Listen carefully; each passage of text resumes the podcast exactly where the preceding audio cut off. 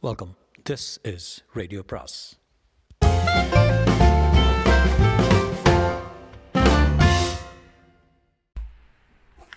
அனைவருக்கும் அன்பு வணக்கம். சாண்டில்யனின் கடற்புறா பாக அத்தியாயம் பத்து. அகூதாவின் சபதம்.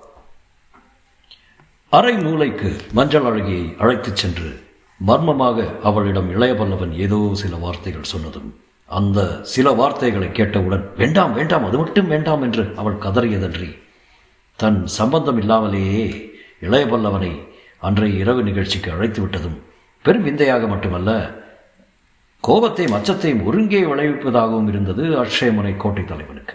ஏதோ பெரும் விபரீத வார்த்தைகளை சொல்லி எதற்கு மஞ்சாத தன் மகளுக்கே சோழர் படைத்தலைவன் பெரும் அச்சத்தை விளைவித்து விட்டான் என்பதை மட்டும் உணர்ந்து கொண்ட கோட்டை தலைவன் அவன் என்ன சொல்லியிருப்பான் என்பதை நினைத்து குழம்பி மலைத்து திகைத்து அந்த அறையின் மூலையே நோக்கி கொண்டிருந்தான்.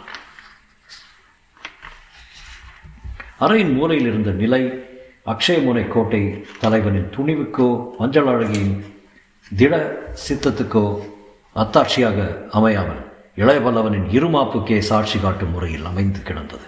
நன்றாக நிமிர்ந்து மஞ்சள் அழகியின் திகிலையும் திகிலால் விளைந்த உடலின் நடுக்கத்தையும் தயை தாட்சண்யம் இல்லாமல் பார்த்து கொண்டும். இதயத்தில் என்றுமில்லாத குரூரத்தை முகத்தில் காட்டினாலும் அதில் ஓரளவு நிதானத்தையும் கலந்து கொண்டும் நின்றிருந்தான் இளையவல்லவன். அவன் எதிரே அத்தனை திகிலுடனும் என்ற நிலையிலும் அழகு முன்னை விட அதிகமாக பரிமளிக்க உய்யாரமாகவே இருந்த மஞ்சள் அழகி தலை மட்டும் ஒருபுறம் லேசாக சாய்ந்து கிடந்தது. அந்த அறை மூளைக்கு வந்ததும் இளைய பல்லவன் பார்த்த பார்வை அவள் கண்கள் முன்பாக எப்பொழுதும் அப்பொழுதும் எழுந்து நின்றது. அவன் சொன்ன சொற்கள் மௌனம் நிலவிய அந்த வினாடியிலும் அவள் காதுகளிலே ஒலித்து உணர்ச்சிகளை புகுந்து சித்தத்தில் சம்மட்டிகளை கொண்டு அடித்து கொண்டே இருந்தன.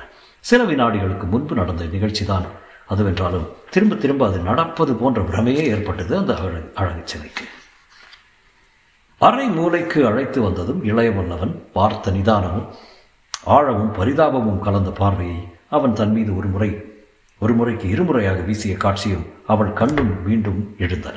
அடுத்தபடி ஏற்பட்ட அவன் உதடுகளின் அசைவையும் அவன் தனது மனக்கண் மூதம் மீண்டும் கண்டாள். இளைய பல்லவனின் உதடுகள் லேசாகத்தான் அசைந்தன. குரலும் மெதுவாகத்தான் இருந்தது. ஆனால் மிகுந்த உறுதியுடன் வெளிவந்தன அவன் சொற்கள். இந்த அரைமூலைக்கு உங்களை அழைத்து வந்ததற்கு காரணம் இருக்கிறது தேவி என்று சாதாரணமாகத்தான் ஆரம்பித்தான் இளையவல்லவன் ஆனால் அந்த குரலில் இருந்த ஒரு விபரீத தொனி அடுத்து வரும் சம்பாஷணை அத்தனை ரசமாய் இருக்காது என்பதை நிரூபிக்கவே மஞ்சள் அழகி சற்று சிந்தனையுடனே கேட்டான். என்ன காரணம் வீரரே? என்று. வார்த்தை அளந்து பேசுவது போல பேசினான் இளையவனம். நீங்கள் தந்தையை விட புத்திசாலி என்பதுதான் காரணம் என்றான் அவன். அவன் தன்னை பாராட்டுகிறானா அல்லது தன்னை பார்த்து நகைக்கிறானா என்பதை அவளால் புரிந்து கொள்ள முடியவில்லை. எதற்கும் கேட்டு வைத்தாள் அவள். பாராட்டுவா என்னை இங்கு அழைத்து வந்தீர்கள்? என்று. இல்லை பாராட்டு அல்ல உண்மையை சொன்னான். உங்கள் தந்தையின் நிதானம் தைரியம் எல்லாம் மேலுக்குத்தான். உண்மையும் தைரியமும் நிதானமும் உள்ள ஆபத்தை பொரு புரிந்து கொள்ளும் சக்தியும் உங்களுக்குத்தான் இருக்கிறது. ஆகவே உங்களிடம் விஷயத்தை சொல்லவே இங்கு அழைத்து வந்தேன். என்றான் நிலைப்பாளர். என்ன? எங்களுக்கு ஆபத்தா? வியப்புடன் கேட்டாள் மஞ்சவாழ்கி. ஆம் யாரிடமிருந்து ஆபத்து? என்னிடமிருந்து உங்களை என் தந்தை சிறை செய்து விட்டால்? ஏன் கொன்றே விட்டால்? சிறை செய்தாலே ஆபத்து. கொன்று விட்டால் ஆபத்து. பன்மடங்கு அதிகம்.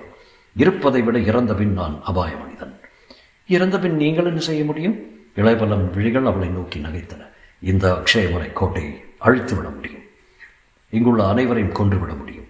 புல் பூண்டு கூட இல்லாமல் இந்த இடத்தை பொசுக்கி விட முடியும் என்று இளையபல்லவனின் குரலில் திடீரென மீண்டும் விபரீத துணி தெரிந்தது. பிசாசாக வந்து இத்தனையும் செய்வீர்களா?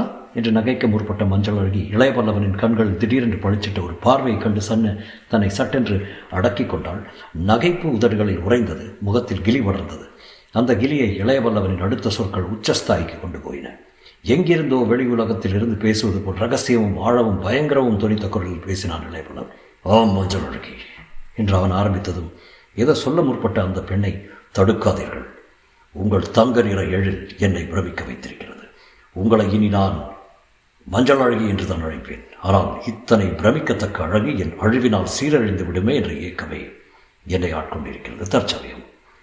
என்ற இளைய பல்லவன் மேலும் அதே விபரீத துணியில் பேசினான். ஆம் மஞ்சள் அழகி உங்கள் அழகு குலைந்து விடும் அது மட்டுமல்ல உங்களைப் போல் இந்த கோட்டையில் உள்ள பல பெண்கள் சீரழிக்கப்படுவார்கள். இங்குள்ள கொள்ளைக்காரர்களும் அதோ இன்று நவரத்தினங்கள் இழைந்த இழைத்த ஆசனத்தில் உட்கார்ந்திருக்கும் உங்கள் தந்தையும் கொசுக்களைப் போல நசுக்கப்படுவார்கள். இந்த கோட்டையும் கொத்தளங்களும் கொளுத்தப்படும். இத்தனையும் என் ஒருவன் மரணத்தால் ஏற்படும். என் மரணம் இந்த நகரத்தையே மாய்த்துவிடும். சந்தேகம் வேண்டாம். பிசாசாக வந்து இத்தனையும் சாதிப்பேனா என்று அவ கேட்டீர்கள். பிசாசாக வருவேன். நாசம் செய்ய அல்ல. நாசத்தை வேடிக்கை பார்க்க. ஆனால் இதை நாசம் செய்ய வருவது என்னை விட பெரும் பிசாசு. உயிருள்ள பிசாசு ஒன்று வரும் இங்கே. அது வருவதற்கு ஏற்பாடு செய்துவிட்டு தான் வந்திருக்கிறேன். என் முன்னேற்பாட்டை பற்றி என்ன நினைக்கிறீர்கள்? என்று பேசிக்கொண்டு போன இளையவல்லவன் சிறிது பேச்சை நிறுத்தி மஞ்சள் அழகியை கோர்ந்து நோக்கினான். அவன் பிரமை பிடித்து எதுவும் புரியாமல் குழம்பி நின்றிருந்தாள் அவள். இவன் வீண் பிரமை? பெருமை அடித்துக்கொள்ளும் கையாலாகாதவனா செய்கையால் முடியாததை சொற்க சொற்களை கொண்டு சரிக்கட்டி நம்மை அச்சுறுத்த பார்க்கிறானா என்ற சந்தேகம் அவன் அவள் சித்தத்தில் ஒரு வினாடி தான் எழுந்தது அடுத்த வினாடி அந்த சந்தேகம் மறைந்தது மறைய வைத்தது இளையவளன் குருவர் பார்வையொன்று அவன் இதழ்களில் அந்த தருணத்தில் தவழ்ந்த இளநகையிலும் உதடுகள் உதிர்த்த சொற்களிலும் அந்த குரூரம் இருந்தது. இளநகையை தொடர்ந்து அவன் உதடுகளை திறந்து சொன்னான் மஞ்சளழகி நான் சொன்னவை வீண் வார்த்தைகள் அல்ல. நான் செய்துள்ள முன்னேற்பாடும் பொய் அல்ல. இத்தனை நேரம் நான் குறிப்பிட்ட நாசம் நடந்தே தீரும். ஏன் தெரியுமா? என்று. ஏன் தீனமாக எழுந்தது மஞ்சள் அழகியின் கேள்வி? வரப்போவது யார் தெரியுமா? தெரியும் பிசாசு. பிசாஸ் அல்ல. ம்? பிசாசை விட கொடியது. பிசாசை விட கொடியதா? ஆம் ஆஹூதா எத்தனை பெரிய வெடியை அவன் எடுத்து வீசியிருந்தாலும் அதே வினாடியில் அந்த அறையில் ஆயிரம் பிசாசுகள் தாண்டவமாடி இருந்தாலும் அழிக்க முடியாத அதிர்ச்சியை இளைய பல்லவன் பதில் அளித்தது அவனுக்கு.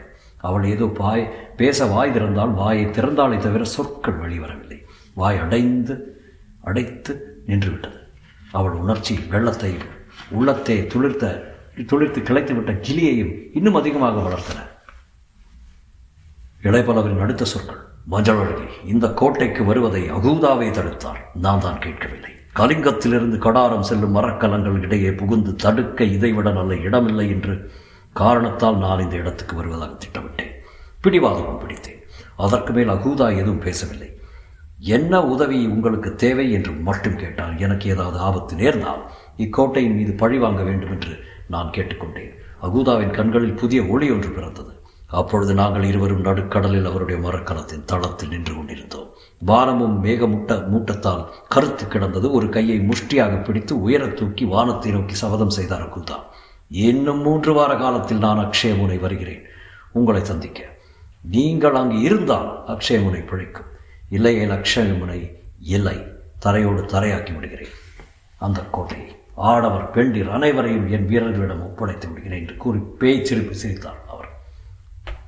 எதற்கும் அஞ்சாத எனக்கே அந்த சிரிப்பு அச்சம் தந்தது. இன்று நினைத்தாலும் என் உள்ளம் நடுங்குகிறது. ஆகவே தேவி திட்டமாய் தெரிந்து கொள்ளுங்கள். என் உடலில் ஊசி முனையளவு தொடப்பட்டாலும் இன்னும் இரண்டே வாரங்களில் அக்ஷயமுனை அழிந்துவிடும். நான் அகூதாவை விட்டு கிளம்பி ஒரு வாரம் ஆகிறது என்றார் இளையபலன் ஆம் ஆம் என்றாள் மஞ்சள் அழகி நடுக்கத்துடன். அகூதாவின் கடற்படை இன்னும் பதினைந்தே நாட்களில் இந்த துறைமுகத்தில் பிரவேசிக்கும் என்று மற்றொரு முறை வலியுறுத்தி சொன்னான் இளையபலன் ஆம் ஆம். அகூதாவின் வீரர்கள் இறங்குவதற்குள் இறங்குவார்கள். தடுக்க நார் இல்லாவிட்டால் அடுத்து நடப்பதை உங்கள் கதியை. தங்கத்தை பழிக்கும் இந்த அழகு தேசத்தின் தேகத்தின் நிலையை நான் சொல்ல வேண்டுமா? இந்த சமயத்தில் தான் வேண்டாம் வேண்டாம் என்று கதறினாள் மஞ்சள் அழகி. இதை அடுத்து தான் இளையவல்லவனை அன்றைய இரவு நிகழ்ச்சிக்கு வரவும் வேண்டினான். இந்த சம்பாஷணையும் இளையவல்லவன் முகமும் திரும்ப திரும்ப சித்தத்தில் வலம் வந்ததால் பிரமை பிடித்து நின்றாள் மஞ்சள் அழகி. அவள் எத்தனை நேரம் நின்றிருந்தாலோ அவளுக்கே தெரியாது. இளையவல்லவன் மெல்ல தன் கையை பிடித்த பின்புதான் அவளுக்கு சுரணை வந்தது. பயப்பட வேண்டாம் நான் தான் இருக்கிறேனே என்று செவிகளில் கூறியது செவி மூலம் உள்ளத்துக்கும் அமுதம் பார்ப்பதாக தோன்றியது அவளுக்கு. அதனால் மீண்டும் உணர்ச்சிகள் மெல்ல மெல்ல அவள் வசப்படலாயின. கடைசியாக சொன்ன வார்த்தைகளை அவன் அன்பொழுக சொன்னான் உண்மையில் இனிமை தரும் இதயத்தை பெற்றிருந்த இளையவல்லவன் அவசியமானால் இது அதே இதயத்தை இரும்பாகவும் ஆக்கிக் கொள்ள வல்லவன் என்பதை உணர்ந்து கொண்டாளா? ஆகையால் அவன் இழுத்த இழுப்புக்கு இசையலானாள். அவளை மெல்ல கையை பிடித்து அழைத்து கொண்டு மீண்டும் கோட்டை தலைவன் இருந்த இடத்துக்கு சென்ற இளையவல்லவன் அவளை அவள் ஆசனத்தில் அமர்த்திவிட்டு தானும் எதிரே உட்கார்ந்தான். கோட்டை தலைவரின் உணர்ச்சிகள் விவரணத்துக்கு உட்பட்டதாயில்லை. ஏதேதோ எண்ணங்கள் அவன் சிந்தனையில் எழுந்து உலாவிக் கொண்டிருந்தன. அந்த குழப்பத்தின் விளைவாக அந்நியன் ஒருவன் தன் மகளை கையை பிடித்து இழுத்து வந்ததையும் அவன் கவனிக்காமல் இளையவல்லவன் எதிரே இருந்த ஆசனத்தில் அமர்ந்ததும் இவரிடம் என்ன சொன்னீர்கள்? என்று குழப்பத்துடனே கேட்டான்.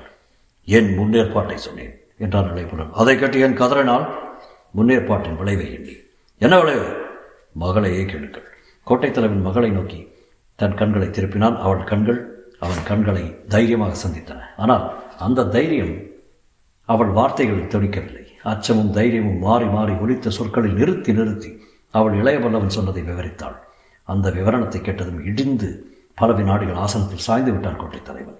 அகூதா கொள்ளைக்காரனாய் இருந்தாலும் சொன்ன சொல்லை நிறைவேற்ற தவறாதவன் என்பது அவனுக்கு நன்றாக தெரிந்தது.